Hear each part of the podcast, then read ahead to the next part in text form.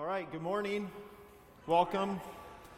My name is Kevin. If I haven't met you before, welcome to Center Church. Uh, it's great to be able to gather together this morning. Also, happy Mother's Day to all the moms. I hope that this is a, a special day for you and a great chance to just reflect on uh, God's kindness to you um, in a variety of ways. Okay, so we are currently preaching through the New Testament book of Acts, and this is what we typically do preach through books of the Bible. And so, uh, Acts is where we're at right now, and Acts is a record of the acts of Jesus Christ. So, if you would turn to the beginning of the book, uh, your Bible might say the Acts of the Apostles.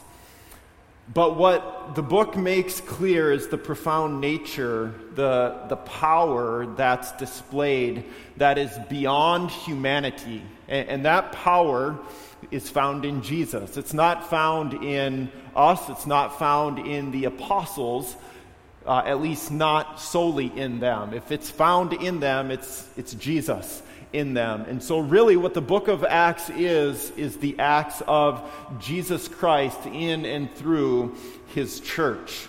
And so, for us today here as well, like when we think about this, we are not followers of the followers of Jesus. We are followers of Jesus. The point is Him and Him alone. And so, when we gather together here on Sunday morning, or when we gather together in our community groups, or in uh, any other sort of venue, we are, it's not about us. That, that's not the point. What we're doing here and now is not about us. So, if you came in here and you thought, I want to make this about me, like we're going to be really explicit, this isn't about you. Okay, this is about Jesus. This is for you. And we are for you, and Jesus is for you. But this is not about you. This is explicitly about Jesus. And that's what the whole of the book of Acts is about. It's he sends his Holy Spirit and he comes upon his church and he transforms people and he heals people. It is about Jesus Christ. And so today we're going to be in Acts chapter 13. So if you've got a Bible or device, you can turn there or swipe there. You'll also be able to follow along on the screen behind me. We talk, uh, I talked a number of weeks ago about how in Acts you run into some parts of the book. There's just a ton of names and a ton of places, and it can feel kind of overwhelming because it's just like, this is confusing. There's so much going on, and, and that's going on this morning. So we're going to split this up into a couple of different sections today so that we can kind of deal with a whole lot of names and places. So let me read the first five verses of Acts 13. Now there were in the church at Antioch prophets and teachers Barnabas, Simeon, who was called Niger, Lucius of Cyrene, Manaen, a lifelong friend of Herod the Tetrarch, and Saul. While they were worshiping the Lord and fasting, the Holy Spirit said, Set apart for me Barnabas and Saul for the work to which I have called them. Then, after fasting and praying, they laid their hands on them and sent them off. So, being sent out by the Holy Spirit, they went down to Seleucia, and from there they sailed to Cyprus. When they arrived at Salamis, they proclaimed the word of God in the synagogues of the Jews, and they had John to assist them. Let's pray. God, thank you so much for your word. Thank you that it instructs us, it encourages us, it challenges us. I pray that it would do all those things this morning as we fix our eyes on Jesus. But most of all, would, it, would you build us up through your Holy Spirit? Would you build faith in our hearts?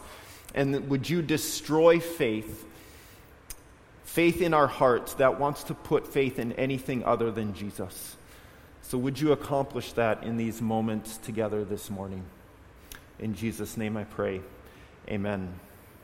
Okay, so this section begins with some commentary on the church in Antioch. And so I want to make a couple of observations about that church in Antioch. But before I do that, a comment on what's happening within kind of the bigger picture of Acts here, beginning in chapter 13. So much of the remaining book is focused on journeys being taken by followers of Jesus. And so typically these are referred to as missionary journeys, okay? You've got followers of Jesus who are going to go on a mission and they are going to share Jesus with people and in places that have not heard about Jesus or are not believing in Jesus.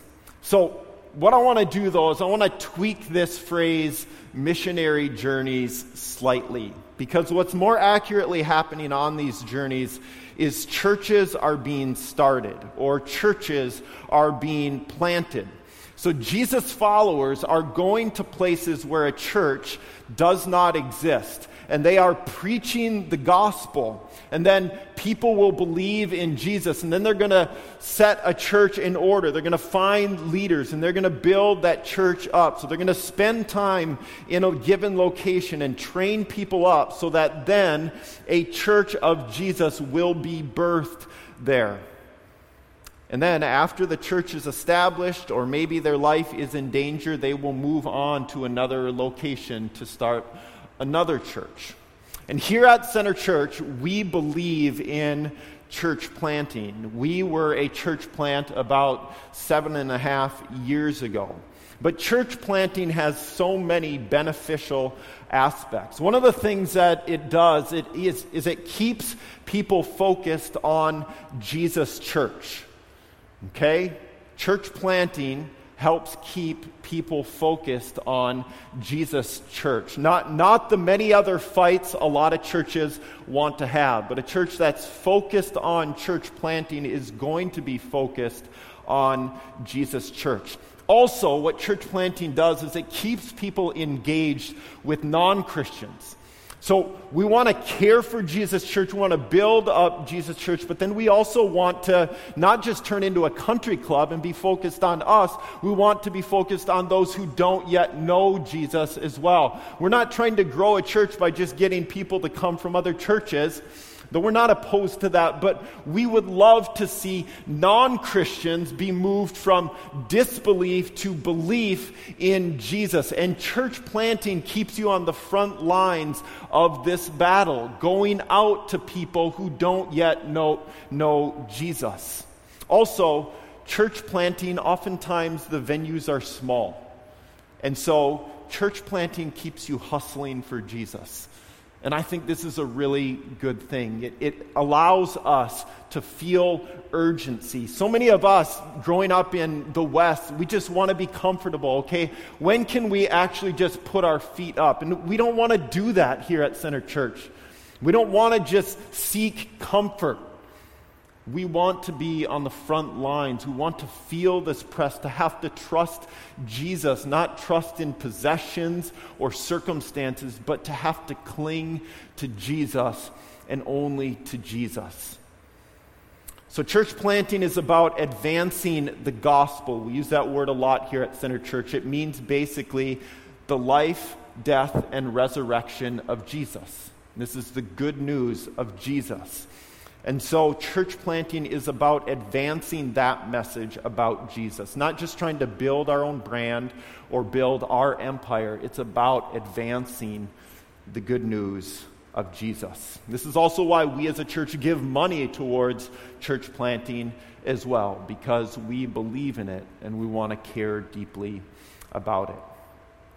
Okay, so there's this church in Antioch then right? And we're told that there's numerous prophets and teachers. So, one of the things that we can deduce from this is that the church in Antioch was focused on raising up leaders. They wanted to see their people grow and mature and become leaders in the church. And some of these people would eventually be sent out to other churches as well. So they're not just trying to hoard them all for themselves. But the general culture of the church in Antioch is one of training, one of building each other up. Center Church, we don't want you to have the perspective that you come on Sunday just to receive. That's important it's necessary to receive. But we always want there to be tension here that you are receiving so that you might give. You are comforted so that you might comfort others. You are blessed so that you might be a blessing to others.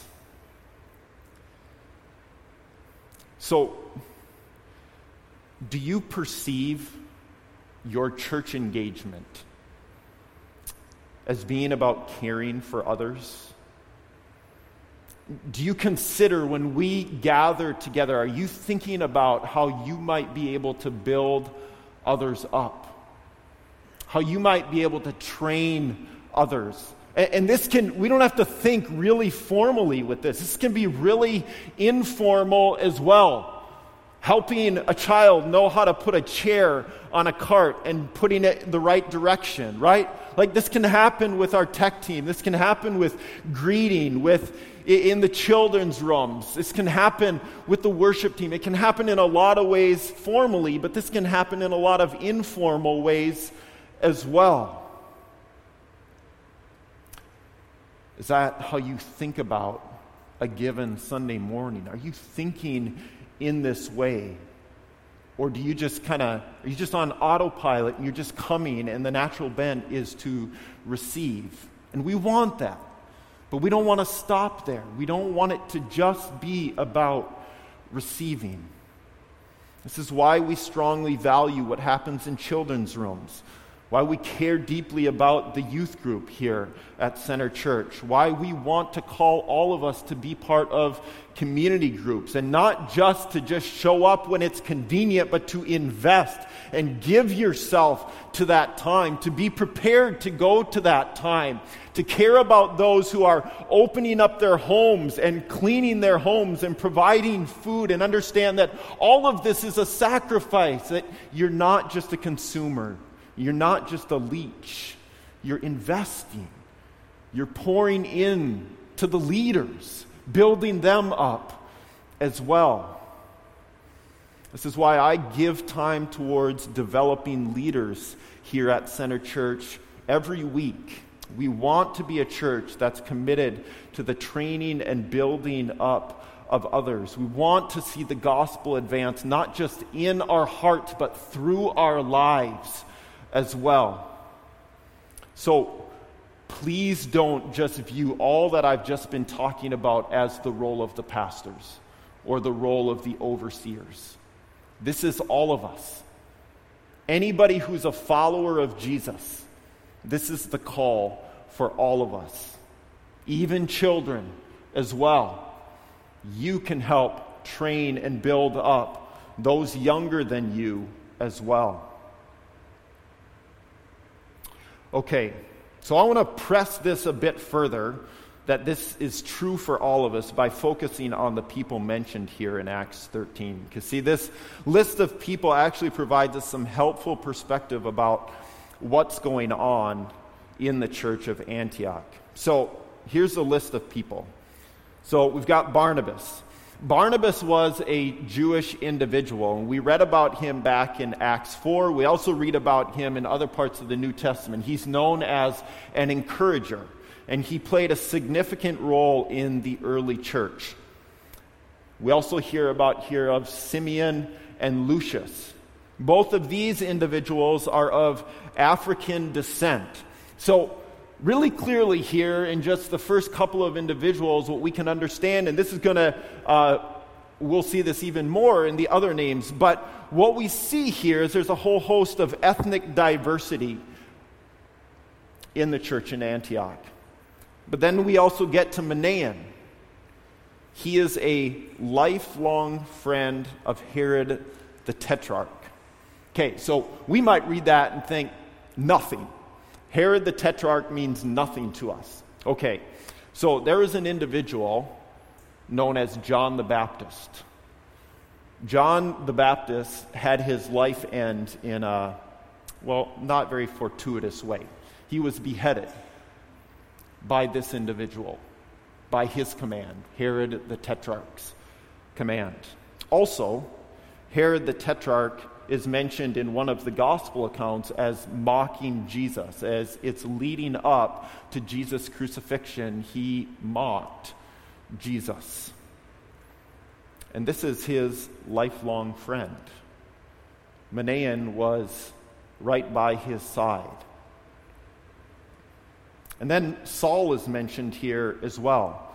We know from Acts chapter 9 that Saul had killed Christians, he oversaw the persecution of Christians. His whole intent at one point in his life was to terrorize Christians. So the church in Antioch was an eclectic mix. You had people who had been haters of God, violent towards Christians. But now those individuals have been washed, cleansed, forgiven. In fact, these now are the leaders in the church in Antioch. They are those who are playing a vital role in gospel advancement. And as we think about our own lives, this should incite a ton of hope in us. God uses people like that. God can and will use people like you. Whatever your issues are, and we've got our own set of issues, but God can and will use misfits just like us. God can take people like us and do impressive things, impressive as He would define it, maybe not as this world might define it.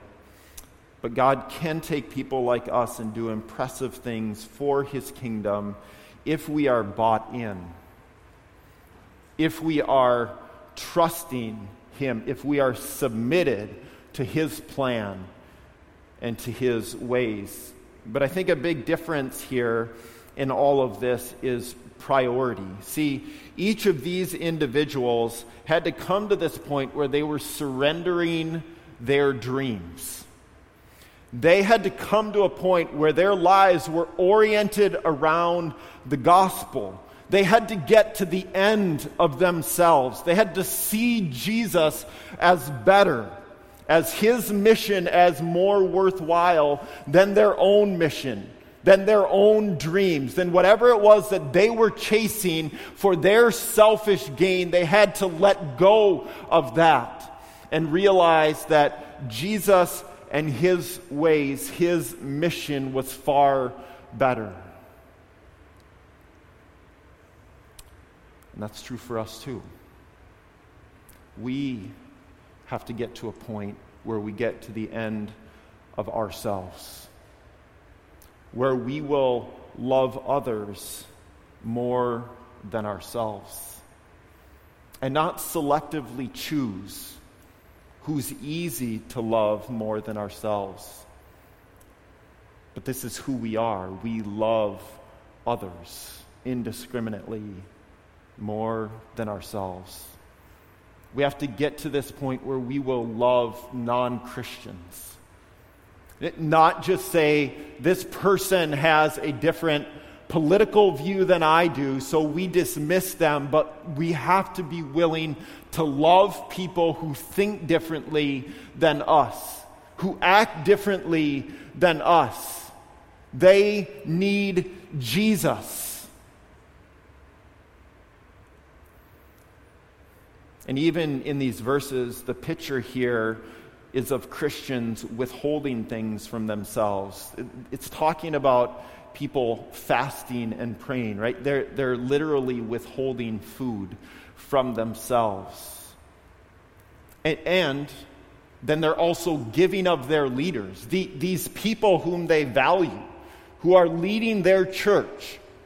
They're sending them out to other people, knowing they might never come back. They might be killed. And there's no sense in these verses that they're doing it begrudgingly. They understand that they've been swooped up into something much bigger and much better than themselves. And that's what the gospel is it's something much bigger, something much better than us. Oftentimes we don't see that, though, right? We get lost in our little worlds and we think this thing, this possession, this technology, this circumstance, this job, this house, this location, whatever it is, is what we really need to focus on. And it's a reminder for us we need to be caught up into something much bigger, much better than ourselves. Okay, so it says they went down to Seleucia, and from there they sailed to Cyprus, and then they arrived at Salamis. So if you're a visual learner, okay, here we go. So you can see right here, you've got Antioch, right? In Seleucia, and then they're moving down here to Cyprus. Got Salamis there, and then they're going to head to Paphos, and that's what we're going to read about here um, in the next chunk of verse, verses. So, Acts 13, verse 6. When they had gone through the whole island as far as Paphos, they came upon a certain magician, a Jewish false prophet named Bar Jesus. He was with the proconsul Sergius Paulus, a man of intelligence, and summoned Barnabas and Saul and sought to hear the word of God. But Elymas the magician, for that is the meaning of his name, opposed them, seeking to turn the proconsul away from the faith. But Saul, who was also called Paul, filled with the Holy Spirit, looked intently at him and said, You son of the devil, you enemy of all righteousness, full of all deceit and villainy, will you not stop making crooked the straight paths of the Lord? And now, behold, the hand of the Lord is upon you, and you will be blind and unable to see the sun for a time. Immediately, mist and darkness fell upon him, and he went about seeking people to lead him by the hand. Then the proconsul believed when he saw what had occurred, for he was astonished at the teaching of the Lord. Okay, so let's start here and just sort out some of these names that we're encountering here. So, first of all, we've got Bar Jesus, who's also known as Elymas. Okay, so this is the same person. All right, so he's a magician trying to do impressive things, trying to have impressive company by being with the proconsul. Okay, but he's also a false prophet. Okay, so he is teaching wrong things. All right, then we've also got Sergius Paulus, and it says that this individual is a proconsul. So this would be a proconsul is the highest ranking Roman official in a given province. Okay, so this individual has clout, he carries authority. We also read here that he's a man of intelligence, so he's an intellectual. All right, he probably liked to have philosophical conversations. And so he sought to hear the word of God. So he summoned Barnabas and Saul. He wanted to hear more about this Christian faith. So this is Sergius Paulus. Then we also hear about Saul, who is also called Paul. So if you've been in this series with us up to this point, maybe you've wondered why we've talked so little about Paul because we've really made, I made one really indirect comment about Saul becoming Paul, but we haven't really talked about this yet up to this point. So oftentimes, people, they think about Paul and his name being changed in Acts 9 when conversion happens. Okay? And so they think, oh, he was Saul, now he's Paul. But actually, this is the first time it's mentioned in the book of Acts, which is four chapters later. So, likely, this name change has to do with other factors, like the fact that he's now going to be sent to Gentiles. Okay?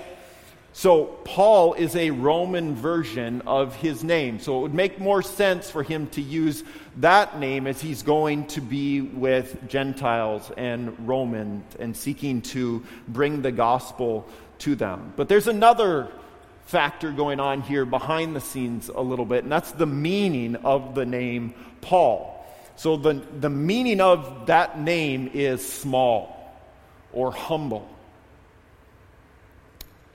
So there's a real sense this is how Paul understands himself.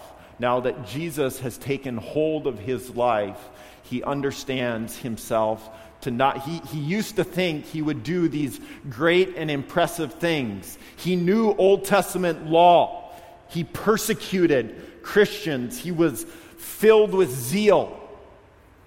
He was trying to climb the ladder within the jewish religious system but now he understands himself to be small he understands that his life is about Jesus. It's not about himself any longer.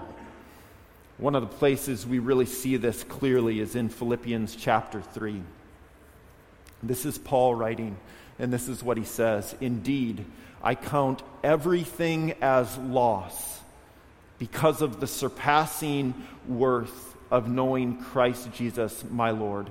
Right before this, Paul has just listed out, out all these reasons that he has to boast about himself.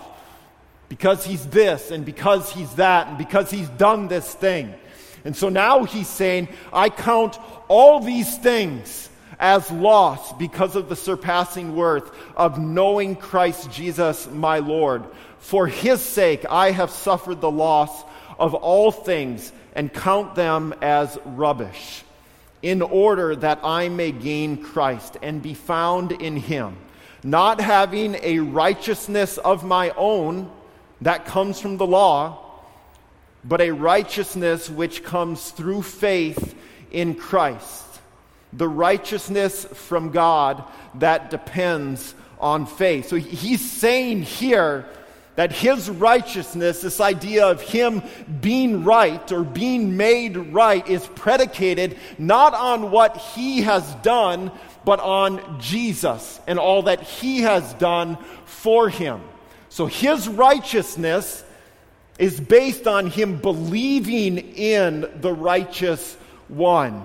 And then he says, that I may know him and the power of his resurrection and may share his sufferings, becoming like him in his death.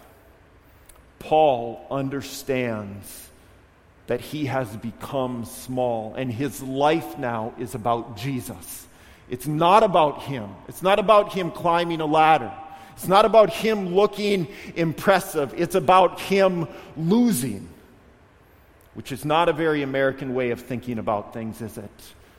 It's about following Jesus is about us losing, giving up, dying. Okay, so then we have this interaction that occurs between Barnabas and Paul, who came to the proconsul Sergius Paulus to speak the word of God. And upon doing this, Bar Jesus or Elymas opposed Barnabas and Paul. It says, Bar Jesus sought to turn the proconsul away from the faith. So we know the whole message that Paul and Barnabas are speaking is about Jesus. So it's important for us to notice the contrast here. Bar Jesus is a false prophet. He's a wannabe. He's an impostor of Jesus. Okay, but he's also a magician. He's trying to appear to have power like Jesus had. He's seeking to imitate Jesus. But he's not a true follower. He just wants to take the parts that appeal to him, that make him look good, and then he's going to discard the other parts. It's an idea called syncretism, trying to take the best of everything. And basically, he's trying to create a new religion. As he opposes Paul and Barnabas, we must notice what he does. He's trying to turn the proconsul away from the faith. Okay? That's what he's trying to turn Sergius Paulus away from, is away from the faith. So to be clear, this is speaking about faith in Jesus. As someone who likely wants to impersonate Jesus by displaying a similar power and doing acts that can cause people to marvel at him, Bar Jesus wants people to be impressed not with Jesus, but with himself. He wants the proconsul to put faith in him, not in Jesus, but in Bar Jesus. And all of this then is predicated on him acting impressively. He's got to be able to come before the proconsul and do things that cause him to marvel. He's got to do acts that impress, works. And this aligns with what we read about in the Bible and many other places. The opposite of faith is works. So, this idea of turning someone away from faith oftentimes involves turning someone towards works. And what we see happening here is Bar Jesus is seeking to turn the proconsul away from faith in Jesus towards the works, the magic acts of Bar Jesus. And this is why Paul comes on so strongly against bar Jesus. He says, You son of the devil, you enemy of all righteousness. Now, interestingly, bar Jesus, what that name means is son of the Savior. That's what that name means son of the Savior. So, Paul here then is clarifying bar Jesus' true nature. He's saying, you are the son of the devil. You are not the son of Jesus. You are not the son of the Savior. You are the son of the devil. And he states, Bar Jesus is an enemy of all righteousness. So Paul knows that all righteousness is only found in Jesus. We possess righteousness by trusting in Jesus.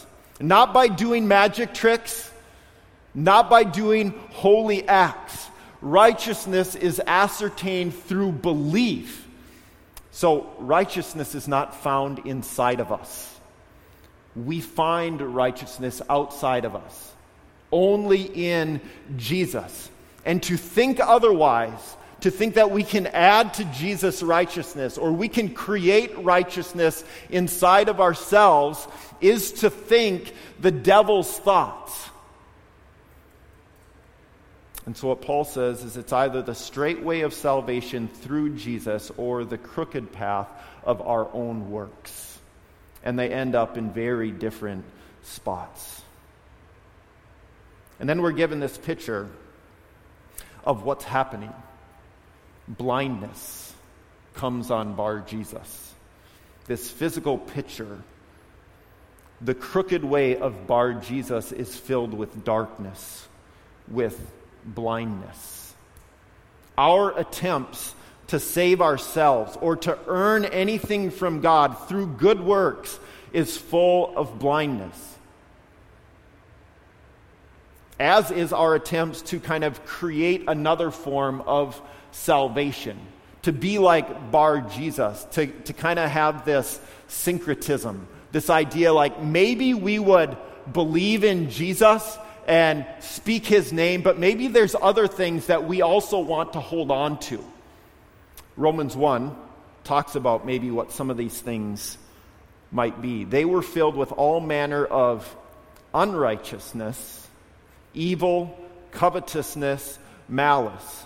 They are full of envy, murder, strife, deceit maliciousness. They are gossips, slanderers, haters of God, insolent, haughty, boastful, inventors of evil, disobedient to parents, foolish, faithless, heartless, ruthless. Okay, so we can try and create salvation by doing good works. And that doesn't get us any closer to Jesus.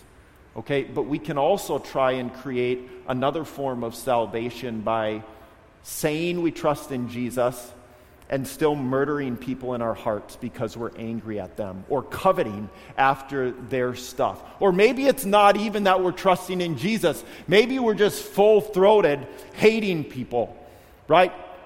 Doing what Romans 1 is talking about here. We're inventors of evil, we're faithless.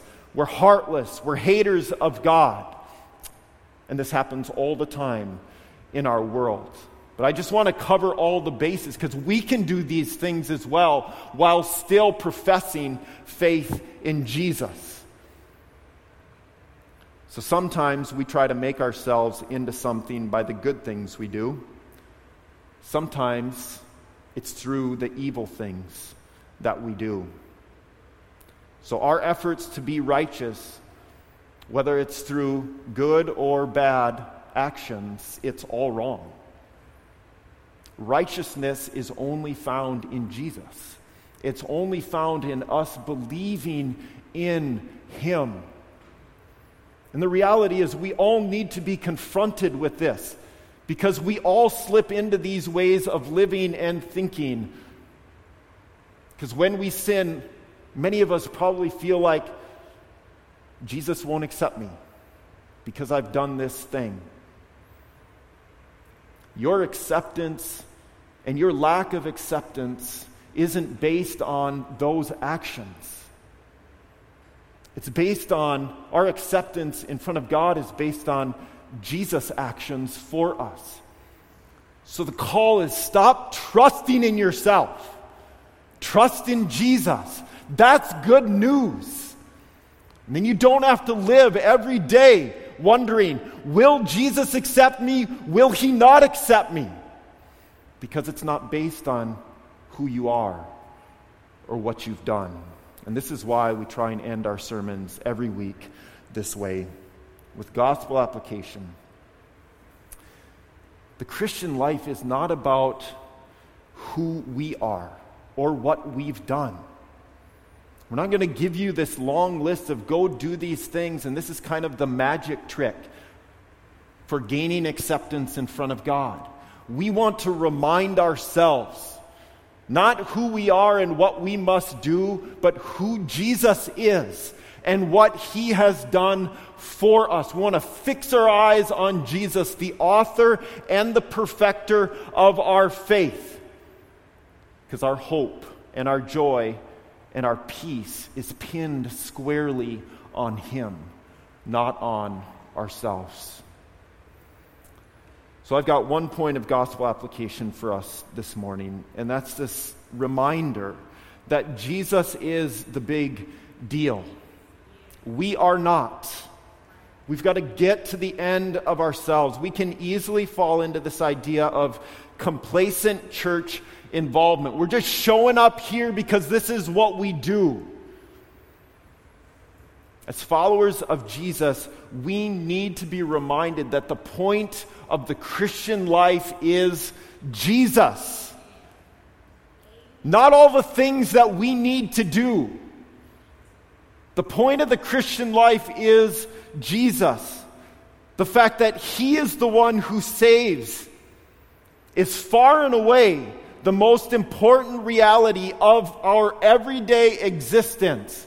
Okay? You're going to go out, maybe you're going to celebrate mom, maybe you're going to go have a nice meal, maybe you're going to go do something. Celebrate mom, okay? But mom's not important, more more more important than Jesus. Okay? Your kids' activities are not more important than Jesus.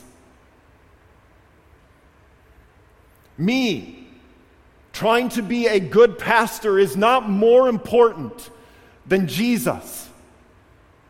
Jesus has to stand over every square inch of our lives, every minute of our days. He is the big deal. This is why John the Baptist said in John 3:30, Jesus must increase, I must decrease. This is true right now for every single one of us. Jesus needs to increase. We need to decrease. We are not as important as we want to be. Jesus must be a bigger deal. We cannot overstate the glory and the power and the goodness of Jesus. And to lessen Jesus in any way is to not see him for who he is. So, Center Church, let's not spend our days trying to make a name for ourselves, just trying to slap on the bumper sticker of Bar Jesus. Let's receive the name that Jesus offers and Jesus gives forgiven, loved, saved. That's intended to be enough. And not for us to chase after all these things that this world says you need to be and to do to be something or to do something. Give your life to making much of Jesus' name. Not your own, but Jesus' name. And then let's be content with being sons and daughters of Jesus. And then let's build his church. Let's give of ourselves for this entity that will never go away, that will never die. It's the most sturdy organization this world will ever encounter Jesus Church. So let's pour our lives into it. Maybe our kids won't be and do what other kids will be and do. But if they're trusting Jesus, that is what is most important. Maybe you won't walk the hallways of your place of employment, and people won't fawn over you. But if you're walking with Jesus, that's all that matters. That's all that matters. So let's build his church together, relentlessly. All right, we're, we're now going to take a few moments to re- reflect on the ultimate reason that Jesus is better. His death on the cross is what sets him apart in every way. So we, we talk about the cross every week because this is the center of Christianity. The cross is where love is exemplified. And this is ultimately what every single one of us longs for and what we need. We want to be loved in the way that Jesus demonstrates love on the cross. So, if you're a Christian believing in Jesus' sacrifice for the forgiveness of your sins, then I'm going to invite you to participate in the Lord's Supper. You don't need to be a member of Center Church. We practice what we call open communion. If you've never trusted in Jesus for the forgiveness of your sins, then this meal isn't for you. But we want to be clear Jesus is for you, and Center Church is for you. And we want to invite you to trust in Jesus. So if that's you, then I'd love to chat with you during this time or after the service. There's no judgment on you if you choose not to participate in this. So, this bread up here is symbolizing Jesus' body that was given as a sin offering for our sins. And the juice and the wine is symbolizing Jesus' blood being shed for our sins. So, in a moment, the worship team is going to lead us in worship through music, and you're going to be invited to come and to grab these items. If you'd like to pray with someone, I'd be happy to do that. I'll be off to the side and would love to be able to pray with you during this time. This is not intended to be an empty ritual, a time for us to just go through the motions. This is intended to have meaning, to have richness. That as we take that bread, as we drink the cup, that we would be reminded of the bitterness of our sins and the beauty of Jesus' sacrifice. He gave up everything for little old you and me, for our sins. This time is not intended to be individualistic either we are a body, a church that, as we've talked about this morning, is intended to build one another up. So we want to eat together. We want to celebrate together. We want to remember Jesus together. We want to confess our sins together. It's normal for Jesus' church to confess their sins, the messy, ugly parts of our lives, to confess those with one another. Christians are intended to be connected. I know we're Americans, we tend to isolate, We want to be individualistic, and I'm calling us out of that. It's only to our detriment to be individualistic. The Lord's Supper is reminding us that Jesus has reconciled us to himself. And we then are intended to be reconciled one to another as his church. So take a moment, examine your heart, confess your sin to God and to others, pray with someone else. I'm going to invite you guys to stand. I'm going to read a couple verses and then we'll move into this time. Now, as they were eating, Jesus took bread and after blessing it, broke it and gave it to the disciples and said, Take, eat. This is my body. And he took a cup, and when he had given thanks, he gave it to them, saying, Drink of it, all of you. For this is my blood of the covenant, which is poured out for many for the forgiveness of sins.